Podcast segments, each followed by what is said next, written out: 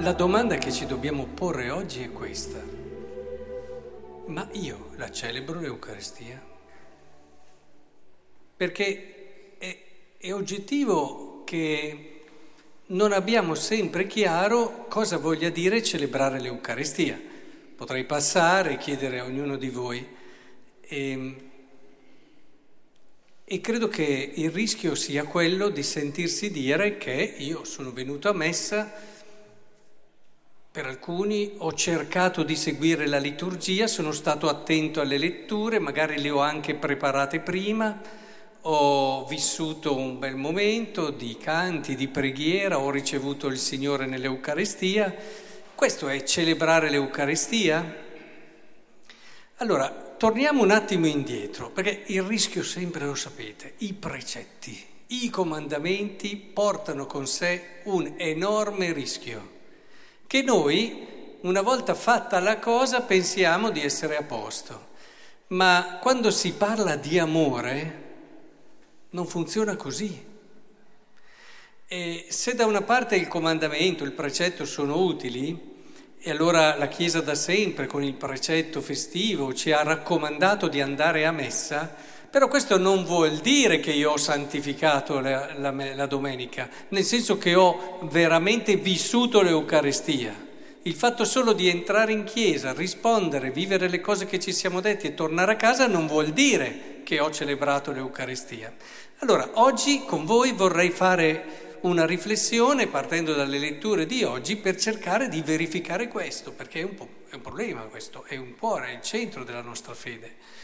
Quindi, Partiamo da quello che si definisce la prima, gli studiosi dicono così, è la prima testimonianza della celebrazione eucaristica che abbiamo, che è la prima lettera ai Corinzi, le letture che abbiamo ascoltato, questi due versetti. Sapete che eh, sembrano dagli studi che le prime due testi siano la prima e la seconda lettera ai Tessalonicesi, dopodiché abbiamo la lettera ai Corinzi come terza testimonianza in ordine cronologico. Quindi qui abbiamo da Paolo la prima testimonianza delle celebrazioni eucaristiche. Fratelli, il calice della benedizione che noi benediciamo non è forse comunione con il sangue di Cristo? E il pane che noi spezziamo non è forse comunione con il corpo di Cristo? È affascinante vedere come attraverso questa lettura è come se noi potessimo tornare là dove c'erano le prime celebrazioni eucaristiche, potessimo quasi sentirci anche noi parte di queste celebrazioni eucaristiche. Io mi auguro anche vivere di quelle vibrazioni di fede e di amore che si vivevano in queste mense. Ma poi continua e dice, poiché vi è un solo pane, noi siamo, benché molti, un solo corpo. Tutti infatti partecipiamo all'unico pane.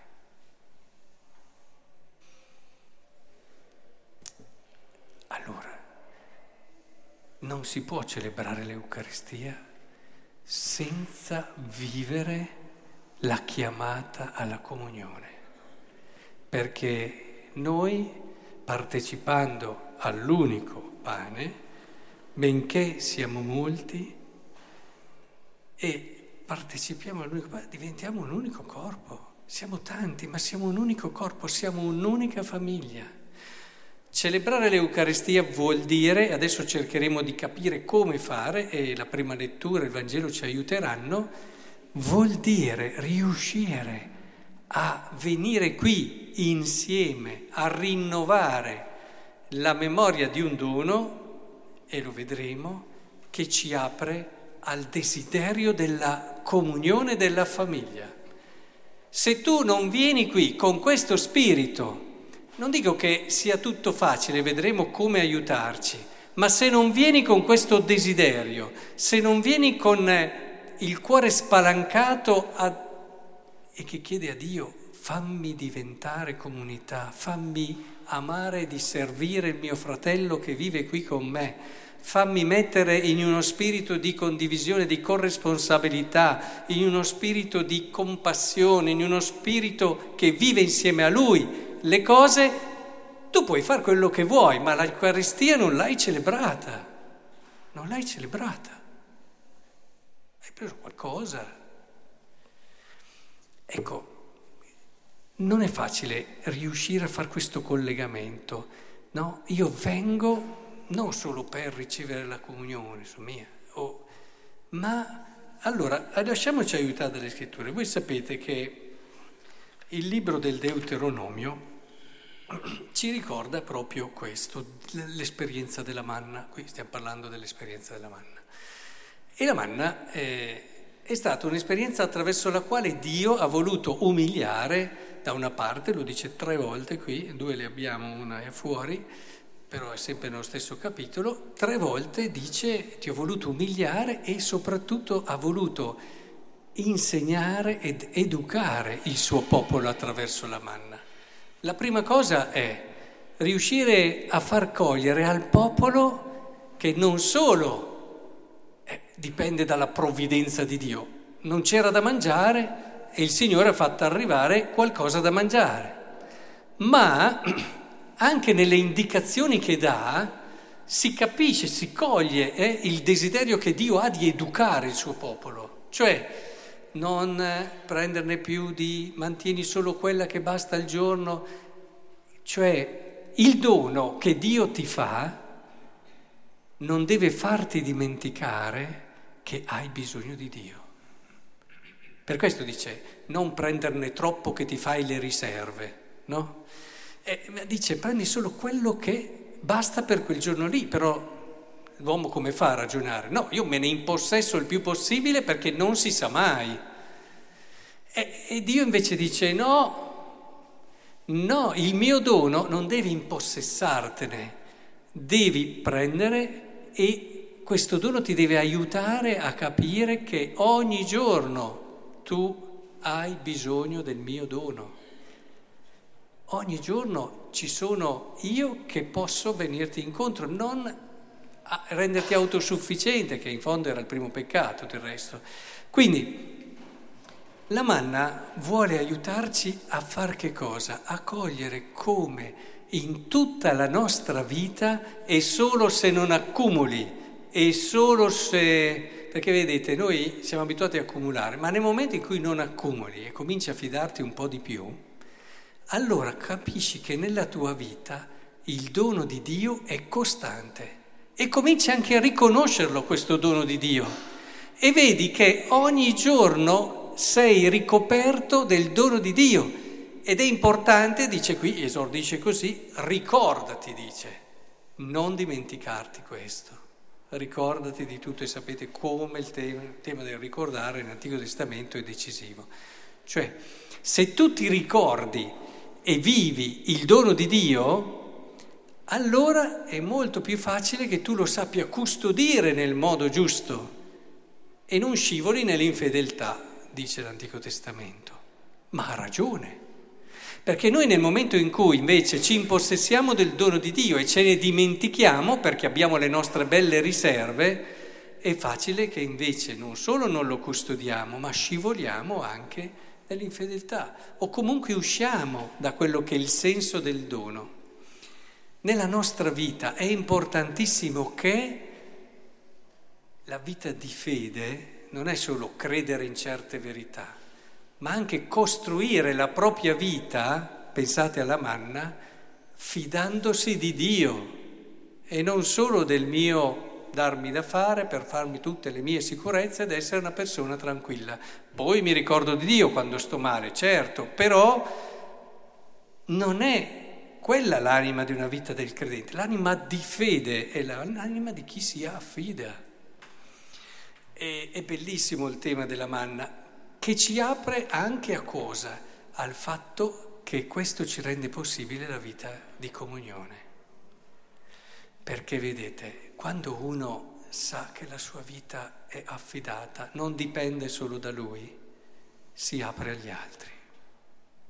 Se facciamo così fatica a volte a vivere la comunione, è perché siamo troppo centrati, abbiamo dimenticato che è il dono di Dio che ci mantiene in piedi, non abbiamo ricordato, come ci chiede qui, che ogni giorno è il dono di Dio che fa sì che noi siamo quello che siamo. E dimenticando questo ci chiudiamo alla vera comunione. Ci chiudiamo all'accoglienza dell'altro, al metterci al servizio dell'altro, perché nel momento in cui tu sperimenti che l'altro è, è per te importante, senti anche la necessità e, e capisci che tu stesso sei importante per l'altro e quindi ti inginocchi e lavi i piedi e ti metti al servizio degli altri. Quindi riesci a capire e a comprendere fino in fondo quello che è il senso profondo della tua vita di fede. Inoltre provate a pensare, anche per non trascurare quello che è il Vangelo, e cogliamo solo un aspetto, siamo nel sesto capitolo, voi sapete che Giovanni non fa l'istituzione dell'Eucaristia, lo sapete, il Vangelo di Giovanni è l'unico che non fa l'istituzione dell'Eucaristia. I temi eucaristici sono tutti contenuti qui, in questo sesto capitolo. E in questo sesto capitolo il passaggio che vorrei sottolinearvi oggi è chi mangia la mia carne e beve il mio sangue rimane in me e io in lui. E come il Padre che ha la vita ha mandato me e io vivo per il Padre, così anche colui che mangia me vivrà per me. Qui la traduzione rischia di tradirci, perché il significato di questo termine non è che noi viviamo per Dio, ma traducendo noi viviamo grazie a Dio. L'Eucaristia ci ricorda, se noi mangiamo di questo pane, che noi viviamo grazie a Dio. È questo che non dobbiamo dimenticare mai, che la manna ha insegnato al popolo di Israele ed è questa vita di fede, di fede, vi siete accorti che tutti i popoli che sono diventati benestanti hanno raffreddato la fede? Vi siete mai chiesti perché? Eh, perché è così facile dimenticarsi che tutto quello che sei e che hai viene da Dio. Ora puoi dire con la testa, ma se poi dopo hai tutte le tue sicurezze da una parte, conta niente. Cioè le cose ora vivi e allora in questo tuo ricordare riscopri l'altro, la bellezza dell'essere con gli altri, la dimensione costitutiva della tua fede che è la vita comunitaria. Per questo la parrocchia o è comunità o tradisce quello che è il suo mandato fondamentale, la sua essenza fondamentale. O siamo famiglia, o cosa siamo? Un'associazione che dispensa servizi? È questo la parrocchia secondo voi? Siamo una famiglia, una bellissima famiglia. E riconoscere che tutto quello che siamo è grazie a Dio, ricordarcelo sempre, ci apre il cuore ad essere questo. Quindi, cosa vuol dire? Riprendiamo l'inizio celebrare l'Eucaristia è venire qui tutte le domeniche e qualcheduno riesce anche a venire un po' più spesso perché capisce che qui c'è tanta, c'è tanta grazia e c'è tanto di quello di cui ha bisogno, venire qui, spezzare il pane, nutrirsi dell'Eucaristia dopo aver ascoltato la parola che ci ricorda tutto quello e ci aiuta a ricordare tutto quello che dobbiamo a Dio e che abbiamo grazie a Lui. E l'Eucaristia giorno dopo giorno ci aiuta a vivere questa dimensione di affidamento e affidarci a Lui. E questo è bellissimo, perché allora ve ne accorgete subito se celebrate l'Eucaristia. Desiderate essere parte di una comunità. Se non lo desiderate, mi dispiace, non state celebrando l'Eucaristia, perché questo è il primo frutto è il frutto essenziale, ciò per cui l'Eucaristia è stata fatta, come ci ha ricordato il primo testo che abbiamo, che è quello di San Paolo. Perché vi è un solo pane, noi siamo, benché molti, un solo corpo. Tutti infatti partecipiamo dell'unico pane.